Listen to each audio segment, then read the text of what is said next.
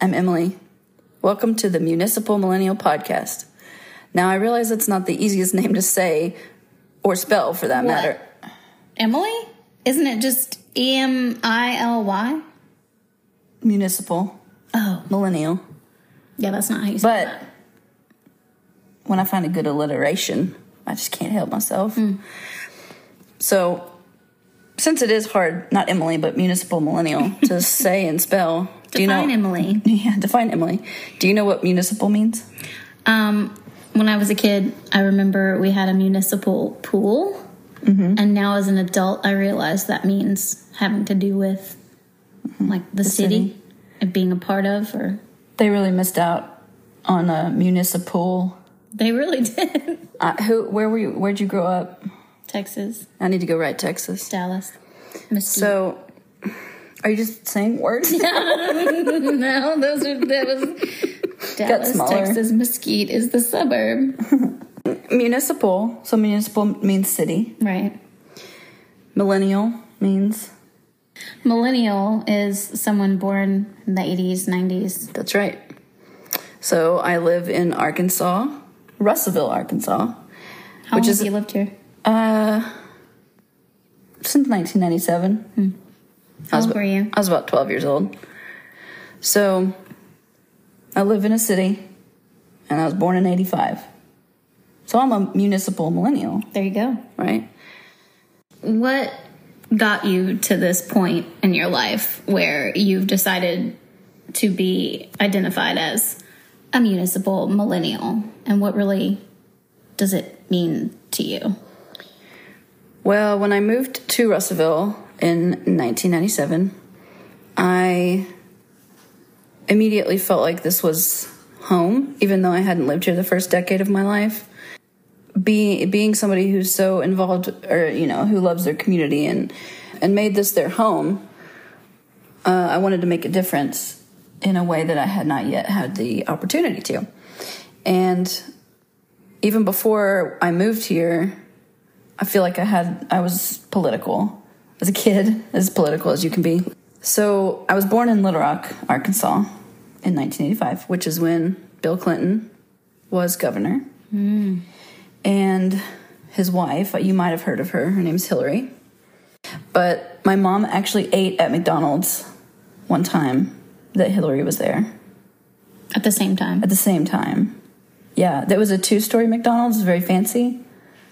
Um, and I believe Hillary was upstairs and my mom was downstairs, something like that. I don't know. Definitely has an effect on your lifelong political career, though. Yeah, I was like, whoa, McDonald's and the Clintons. Just like we are. She's just, they're just like us.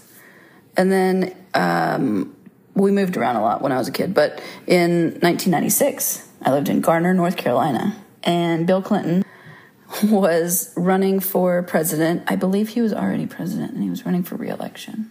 Yeah. And so that we had a mock debate in our sixth grade class between Clinton and Bob Dole. And I was asked to decorate it. Is he the banana guy? I think it's his brother or his sister. It was somebody. Uh, but anyway, I was asked to decorate the, you know, kind of. Whenever you watch a debate, you'll see like you know the big banners with stars and a cool background and little official seals on the on the podiums. So I got to play arts and crafts for like two days. I think I got to be excused from class. And I go in and I say, "Oh, we need some we definitely need some um, red, white, and blue stars over here. And I drew little caricatures of each candidate. and I really hope I can find those someday. And then I kind of just, you know, it was like the presentation of it was all in my control. I didn't have a lot of friends in North Carolina. the teachers were my friends, so. Um, but that was a really great way for me to be able to use my artistic talent as well as be involved in politics. Because that way I'm not really in the spotlight, but I'm still participating. Another great example my dad works in the nuclear industry, so he goes to Washington, D.C. quite a bit. And again, back to my artistic talents, which had now, this is in like 2009, had become graphic design a little fancier of a word. So I had made a business card for my dad. And when he went to DC, it ended up in the hands of someone named Joe Wilson. If you do not know that name, he is the man that said, You lie to Obama in his State of the Union address. Oh, boy. That's back when that was like, oof, that was controversial. So that guy, though, Joe Wilson, had complimented the card, the business card. He said, Wow, this is really well designed card. And then when I realized it was the guy that said, You lied, I told my dad we need to redesign the cards. Because that's not the kind of feedback we want. so there's always kind of been a political uh, there's been little hints of political participation in my life and i would always i was always just naturally curious and i would always get really where most people would probably hear something and say i don't care about politics. I would get really like well now i have to research everything. Who passed this law? Why is this a law? I would get really inspired by people who were fighting for the little guy or you know just kind of preached equity and hope and and progress. That was where i just naturally fell when whenever i would be involved in some sort of political whether it was like at the bookstore that i own we would have panels. There was a panel for like immigration. You know when that was like a hot topic we had some people come in and and speak on it. Some of them were immigrants themselves. So it was it was very eye opening, and I liked being able to provide that for the community. Which, of course, also in doing that, the people come out from the woods and mutter things to themselves like "go back home" or you know something like that. And so I had to, I'd say politely ask him to leave, but he left because of the look I was gave, giving him. That was one of like thirty people that were there. Everybody else was engaged and trying to learn It's good. and we had like a civics 101 you know just to kind of because it is confusing everything politics is confusing history's confusing. You know, like lots of stuff's confusing. So any chance i had to kind of help Make sense of things. yeah and educate i would i loved doing. It wasn't like going out of my way to do it.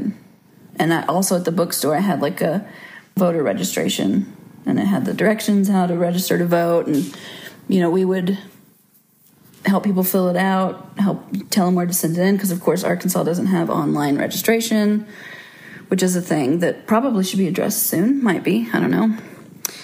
Um, and then we also had like you know write letters to senators to representatives to your mayor.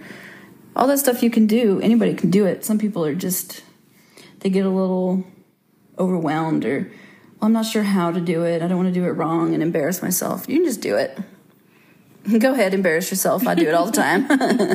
It's human. yeah you're only human. Didn't know you were going to sing for everybody. well that was kind of the backstory. And then in 2022 uh, the opportunity arose where i realized no one was running for my ward as in city council. And so i said well this is a good time to run because there's nobody to oppose me so i don't have to do any of those scary debates or you know it's a good way to like step from the sidelines into the so-called spotlight without having to go full spotlight. Right. Um, like dipping your toe in the. Yeah. And so waters. in the municipal, yeah. Yeah. And so I did all the paperwork. I went up to the courthouse and uh, registered to to run. And then someone else decided to run too. So I did get the full experience. and that's okay because sometimes I need to be shoved into the deep end. We're just going to keep up with the municipal Yeah. um, but I sometimes I need to be pushed. I don't like it; it's uncomfy. But sometimes I need to be, and of course it was a great person. So it was two great choices running to represent this ward. There was a lot of great people running in the city as a whole, yeah. Uh, but I focused on, you know, my ward. So I did get a fuller experience, but not the full. Like we didn't have to have debates and and all of that. But um, when it came down to it, I got the majority of the votes. So I became city councilor. Not just city councilor, the first openly gay city councilor for my city. Not ever. That'd be a little, that'd be pressure. So that, that was kind of a natural thing that happened because a lot of the reason I wanted to run was to kind of be a voice for people that don't usually get a voice, especially in a conservative small town. Well, I say conservative small town. The vocal people are conservative, but I think there's a lot of progressive people. Obviously, the four new people that were put on the council, they're all pretty progressive. And so that says, oh, the voters voted for progressive people, whether they knew it or not. Right. I think they did know it though. So that's really encouraging because that's that's one part that I wanted to do is be someone that other people could look at me and say, "Oh, I could do that. That could be me up there." So that was I really like that part. Um, and so far, I mean, it's only February, but and I was sworn in on January first. So I've gone through one full city council meeting, which you know, it's like there's agenda prep meetings, there's special called meetings, there's the committee meetings on the side. So it's definitely kept me busy. But of course, I love it probably a little too much because I'm trying to find the right way to spread the information to more people in the community. That was one of the that was the other big thing is get people who don't usually have a voice to have a voice, but then also to make it more accessible for people in the community to be involved. And I will say that you have, because you do blogs and you do videos and you've been posting in social media, and I, I personally don't feel like a lot of people have done that in the past for, I don't want to say like a smaller municipal position, but you know, mm-hmm. something that's more localized. yeah, usually it's a bigger job. and then they're like, I need a social media team. Right. I need but yeah, since since I'm just naturally want to do those things anyway, it works out. I, I just use what I have. It'd be too much to try to like set up a camera and film this and film that. So like they live stream the agenda prep meeting. So I just pulled that video, edited it down to the main points, and then um, shared that video. And you know, on Facebook, on YouTube, Twitter. There's also an app called Nextdoor, which is like hyper local. Mm-hmm. So it really is your neighbors. And I've been posting stuff on there, and I get a lot of. It's it's mainly like lost dogs.